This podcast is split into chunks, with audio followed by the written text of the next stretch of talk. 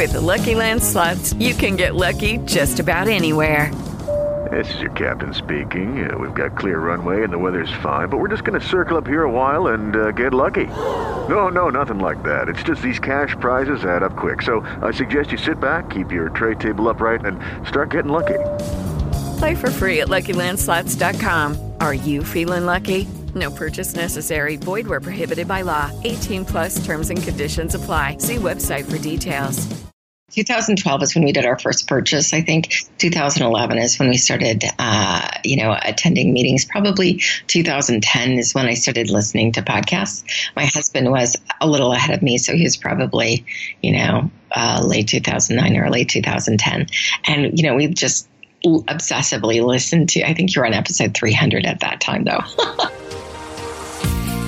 Welcome to the Creating Wealth Show with Jason Hartman. You're about to learn a new slant on investing, some exciting techniques, and fresh new approaches to the world's most historically proven asset class that will enable you to create more wealth and freedom than you ever thought possible. Jason is a genuine self-made multimillionaire who's actually been there and done it. He's a successful investor, lender, developer, and entrepreneur who's owned properties in eleven states, had hundreds of of tenants and been involved in thousands of real estate transactions. This program will help you follow in Jason's footsteps on the road to your financial independence day. You really can do it. And now, here's your host, Jason Hartman, with the complete solution for real estate investors. Welcome to episode thirteen eighty-five, and greetings from beautiful Sarasota, Florida. It is uh, just a beautiful day here, and I'm glad to have you join me from one hundred eighty-nine countries worldwide. Uh, thanks for joining us for episode thirteen eighty-five. So I've got good news for you, and this is not good news from a selfish investor perspective, although it's that too. It is good news for us investors because selfishly we are benefiting from this. But you know what? I dare to say, bucking the common trend of the peers in my industry who do not like me because they are they are just looking out for themselves and not looking out for society. And one of our listeners, Patrick, sent me this article from C B S News entitled "America is increasingly a nation of renters, not homeowners." I know, if you're new to the show, you might be thinking, that doesn't sound like good news. I think it is great news. I think the homeownership is way too high. Even now, it was definitely too high, and that sparked the uh, Great Recession just over ten years ago. Why should the homeownership rate be so high? There's really no reason. It's a completely illogical idea. Uh, as I've said many times over the years, I believe the homeownership rate should settle at about fifty to fifty-five percent, and that's the right number. That's just my opinion. I could be wrong, but hey, I'm not. So there you go. So this article is quite interesting because what it shows is it shows that the renter population is moving up in class. No longer is being a renter, instead of being a homeowner, a thing for people who are um, in the lower socioeconomic classes. Being a renter is an acceptable thing nowadays. It's uh, nothing to worry about. It's a great strategy, and it is good for society. So we see the renter class changing.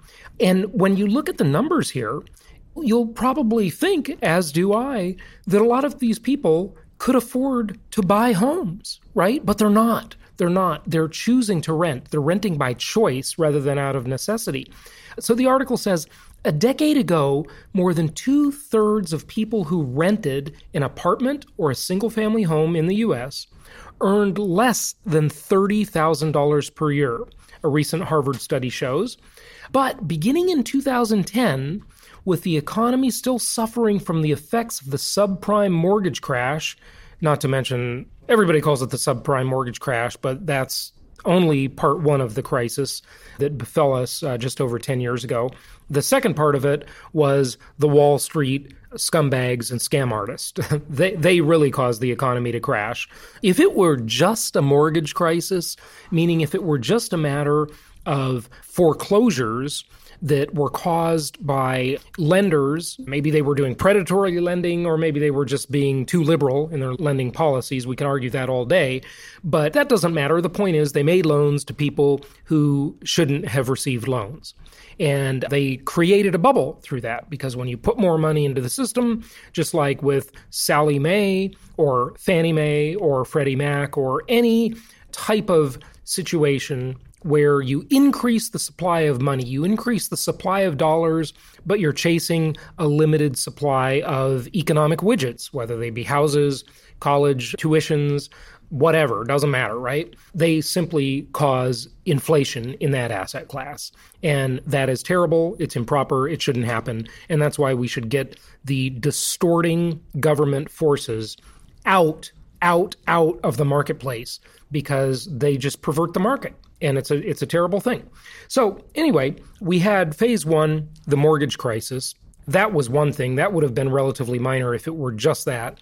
But then, of course, the criminals on Wall Street, Wall Street is the modern version of organized crime, they were basically repackaging and securitizing these loans in all sorts of really uh, imprudent, to say the least, if not totally criminal, to say the worst, in all sorts of really bad, underhanded ways, and selling the same loan thirty-three times in different fake pools of loans and all, all kinds of stuff. We don't need to rehash that. But just understand, the Great Recession just over ten years ago was a two-part story. The first part was the mortgage meltdown, or the subprime mortgage crisis. The second part was the Wall Street shenanigans, which made it much, much worse. Okay, so thirty thousand dollars a year renter just over a decade ago, that was your typical renter, right? Two-thirds of the renter population was made up of that. Now, as of two thousand eighteen, though, sixty-two percent of renters, and that's twenty-seven point one million people, earned middle-class incomes of between thirty thousand dollars and seventy-five thousand dollars, okay? At least ten point three million families with annual incomes of at least seventy-five thousand dollars. Now, that's that's above the median, okay, uh, significantly above the median, are renting the roof over their head, and that is a jump from the prior year. So the shift came as the country started to rebound from the two thousand eight housing bust. See, they call it a housing bust. They never call it a Wall Street bust. Only part one was housing. It was only half housing, okay? Along with the straining family budgets across the country, we saw home prices getting driven up and up and up. So in two thousand thirteen, for example, they talk about households needed to earn at least fifty-three thousand three hundred dollars. Now, that's around the median, right? Uh, not far from it. A number that jumped to sixty-seven thousand three hundred dollars in two thousand eighteen, according to N A R. That's the National Association of Realtors, of course. Meanwhile, worker wage gains did not keep pace with those prices, right? But what's the problem with this analysis? See, you, since you listen to my show, you are smarter than that. Why? Because you don't look at income versus price. That would be a faulty metric that only, only the uninformed people would use, right? What we need to do is look at income versus mortgage payment, much more significant. Now, one of the other interesting things is there are quite a few pressures out there in the marketplace that may, and of course we don't know, but they may cause mortgage rates to actually decline even more. We are in an era of arguably negative interest rates, negative interest rates. Why do I say arguably? Well, because it's subject to debate, right? You know, it depends what you think the real rate of inflation is versus the interest rate on a mortgage, right? Most people would say, well, we have positive interest rates, but they're only slightly positive. And think about the calculation you need to do for this. Let's assume that the inflation rate, the official inflation rate, is two percent. That's the Fed target rate. And let's say that the mortgage rate is four percent. Just for example here. I mean, these numbers aren't far off from where we actually are, but, you know, we'll just use this as a nice round number example because it's, hey, it's close enough for government work. Well, let's say that you're a typical home buyer and the interest on that mortgage is tax deductible. So if you pay four percent in interest, And let's just say, for the sake of round numbers, I know this would rarely be the case, but let's say that you're a high income earner, and let's say that you live in my former home state, the Socialist Republic of California. So, of course, your tax rate is insane. It's outrageous, right? And let's say that that brings your marginal tax bracket up, and I know it's not going to be this high, but you know, we're rounding off here, folks. Relax. Calm down. Don't try and fact check this. You're not going to get anything out of it. I'm talking about a concept. So if the mortgage rate is four percent and your tax bracket is fifty percent, well, then essentially half of that interest becomes tax deductible. So really you're paying two percent. And if the inflation rate officially is two percent, how much are you paying? This is like one of those word problems you had in junior high, right? If the train leaves at two p.m. and Johnny is on the train, you know, you know those word problems, right? Okay. Anyway, the answer is zero. You're paying zero interest in that example. But wait, there's more, as they say on the late night infomercial. Say, for example, the real rate of inflation is not two percent, but it's four percent. And remember how I've talked to you over the last fifteen years about how the I R S doesn't really understand how to calculate inflation? And most of the time, that benefits the I R S.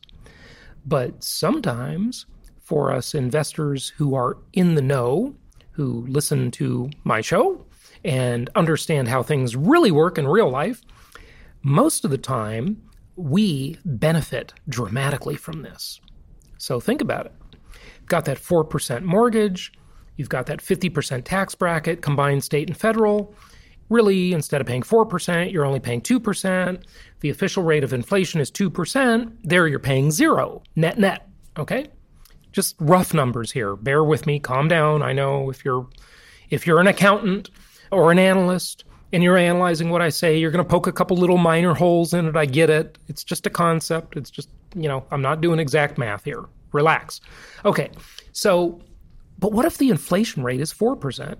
Well, now you've got a two percent tax deduction because the I R S doesn't care about inflation when they calculate your deduction on the interest, right? four percent interest you thought you were paying after taxes in your fifty percent tax bracket, state and federal combined, you're really only paying two percent after you take the tax deduction. Now, I'm talking about a homeowner, not an investor. This is just for a homeowner.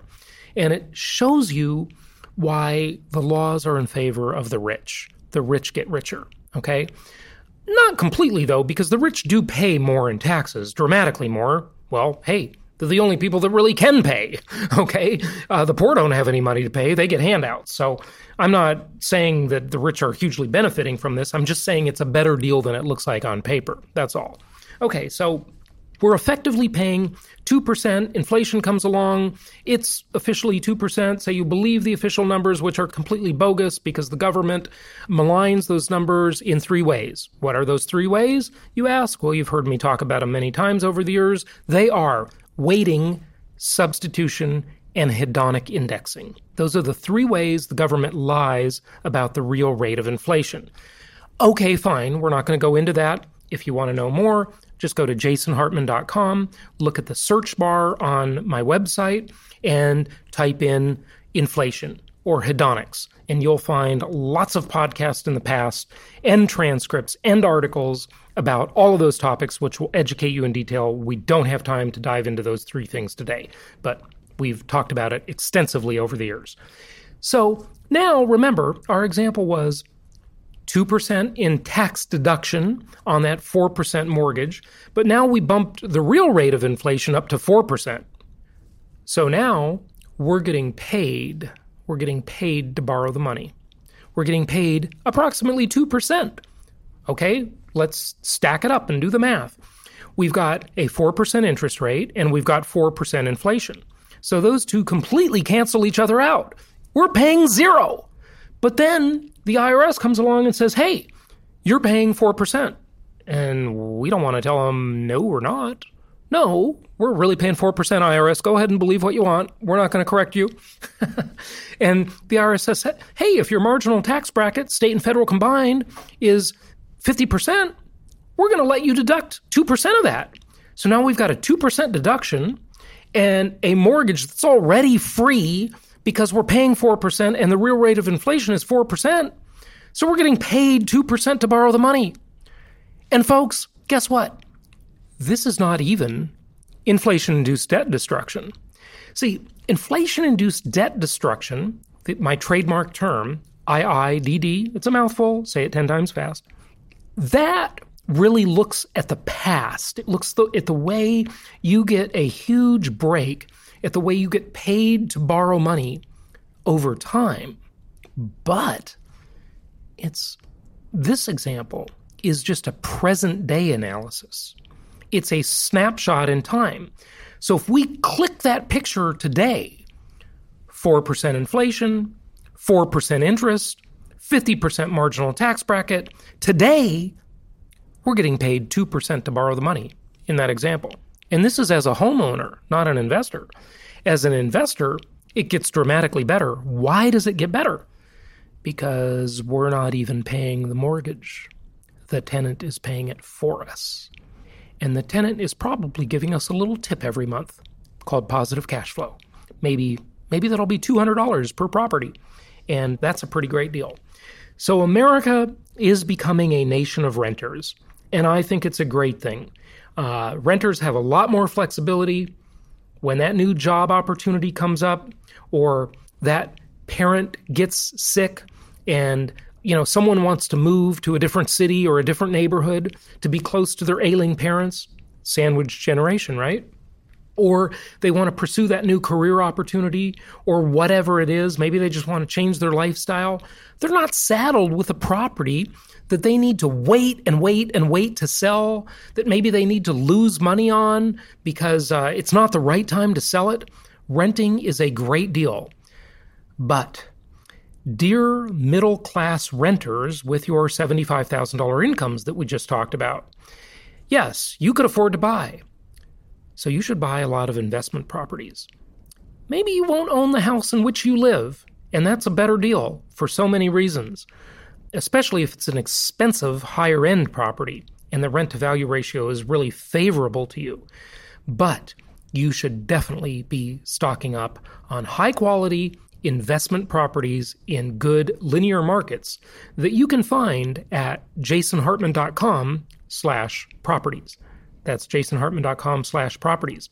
Okay, let's get to a live clip from one of our uh, recent live conferences, and we will do that for a few minutes here, and then I'll be back.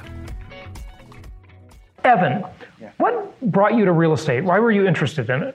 Well, I think I looked at it, I mean, always been just from my parents and grandparents really focused on equities. And, and that, you know, I remember my grandmother telling me, you can never make enough money with your own two hands, you know? And so I always knew that investing was a good approach to life. And that, you know, I had family members who did things that were successful, but not mega wealthy. And so I knew that investing was a big part of it. And really it was learning from you and your podcast and seeing that equities did fine, but also experiencing the recession and knowing that there was kind of a, you know, an insecurity to it. And then as my... E- equities means stocks. Stocks, right, that, yeah. right. And and as my kids, I have a ten-year-old and a twelve-year-old, I began to see, you know, think about the future and preparing for them. And I think my initial foray was I want to buy some properties and then the cash flow can support them, can help pay for their college. And this was maybe three, four years ago, five years ago.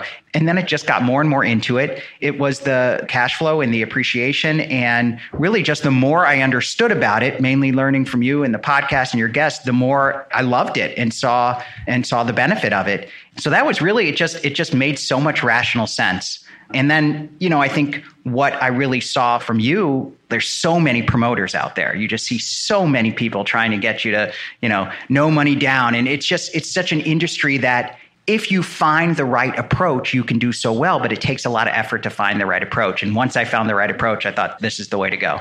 That was really it. Good stuff. So you don't self-manage any of your properties, right? No, no. But I actually, when you were talking about information and the value of information, I kind of was thinking about self-management as part of that. With the technology, the, the technology that allows us to self-manage more effectively is effectively a value add via information. Right. And so, you know, I haven't, and I don't see my still having a full-time job, and I don't see myself doing that in the near future, but definitely something that's a possibility. It's a possibility. I would actually argue that the tech revolution has made real estate more valuable. And that's not the way you think. Of course, the tech revolution has made a lot of, it's created a lot of wealth in the economy, and a lot of people have become rich. And of course, they buy expensive houses. That's not what I'm talking about. And they invest too. And so they create more demand in the market. I'm talking about just that wrapper of information that is available as a tool to investors has literally made your properties more valuable, because you have more scale, more leverage, more opportunity to market those properties, more opportunities to expose them to people, easier management of them, less expensive management of them, just a whole bunch of things that we don't often realize, that we don't often really pay attention to. Right. One other thing I wanted yeah. to add too is I actually, as a rabbi, you know, I care about improving the world. And I actually think that being a real estate investor, we're actually doing so much for the community. It's actually, I mean, it's, of course, we want to make money and be profitable, but it's a way of giving and helping others. So that's another very attractive part of it for me. Well, literally, it's like a push-pull marketing equation, right? So as you invest and buy more properties, you create more demand in the system. So more suppliers come and go through that high barrier to entry and create more properties. And obviously, there's a housing shortage just built in everywhere all the time, right? So, yeah, except Detroit. It's not built in there. Yep. Go ahead, Doug. Oh, uh, well, self-management and, was kind yes. of my question. Okay, yeah. And on the self-management topic, as I'm sure many of you have heard on the podcast, I've been self-managing a number of my properties. Partly it was because I had very, very, very poor management in place on one of them. And then I figured if I'm self-managing one, I might as well self-manage the other. And what I've really found is that there's a couple of things. Number one, I really like having the direct contact with the tenants, because then I don't have to have what's going on filtered through an intermediary who they may ignore it, they may exaggerate it, they may inflate the cost on it, they may just decide to not take care of it at all. And so I like to have really have my pulse on what's happening with my properties. And then also I like to be able to reinvest some of that money that I'd otherwise be spending on management into improving the properties, because I've found that the tenants really appreciate that. You know, and because you know what a lot of owners do, it's really easy to just kind of let the maintenance go and let it go and let it go and let it go. And then after After a while, you start having really big problems. And it's easy to let it go when it's overpriced. Exactly. You yeah. can do it a lot cheaper yeah. yourself. Yeah. Yes. Yeah. And I don't mean doing it yourself, like you don't go to your properties and do that, but just buying the product, sending it to a handyman, doing what Drew Baker's talked about a lot yeah. on the podcast. Well, yeah, well, I mean, or, or even like, you know, for example, you know, I can just go on to Home Advisor, I can contract with somebody, and then it'll, it'll usually end up being fifteen percent less than if I had sourced it through a property manager. And so then what I do, so what I ended up doing was I found a local real estate company in the area, and then I just cut a deal where, um, you know, I sent them the keys to the property, and then I'll screen the tenants. And then when it comes time to sign the lease, they'll sign the lease, do the showings, and then give them the property, and then I'll cut them a check for half of a month's rent. And then if I need him to go look at the property, I'll just pay him fifty bucks. I mean, it's a really simple equation. And then I'm just managing the rent collection through Cozy. It's not that complicated, but technology's really made it a lot easier. You know, ten years ago, that would have been very difficult. twenty years ago, that would have been almost impossible. And so I think, you know, Jason's really right that technology is making our model not only more feasible than it used to be, but it's making it easier and easier to be able to leverage technology to remove intermediaries. And in that case, then what you can do is you can still generate reasonable and to good rates of return while still self-financing improve the uh, properties, which I think has a dual benefit. It's a benefit to me because now my properties are going to have less deferred maintenance. It's a benefit to uh, my tenants because they're going to be able to live in a property that's actually being fixed up. So technology, by his ability to increase his return on investment, he made his properties more valuable with the bits and the bytes. I hope you enjoyed that, and thanks for listening to us today. go to Jason Hartman dot com for more info. Be sure to take advantage of that free video that explains how to analyze a real estate deal on the front page of Jason Hartman dot com. If you're newer to the show or just want a nice review of the fundamentals, be sure to check out my Quick Start podcast, where we have hand-picked episodes that cover some of the fundamentals of real estate investing and economics. And all you need to do to find that is just on any podcast platform, just type in Jason Hartman Quick Start, Jason Hartman Quick Start, and you will find that podcast as well. Until tomorrow, happy investing. Thank you so much for listening. Please be sure to subscribe so that you don't miss any episodes. Be sure to check out the show's specific website and our general website, Hartman Media dot com, for appropriate disclaimers and terms of service. Remember that guest opinions are their own, and if you require specific legal or tax advice or advice in any other specialized area, please consult an appropriate professional. And we also very much appreciate you reviewing the show. Please go to iTunes or Stitcher Radio or whatever platform you're using and write a review for the show. We would very much appreciate that. And be sure to make it official and subscribe so you do not miss any episodes. We look forward to seeing you on the next episode.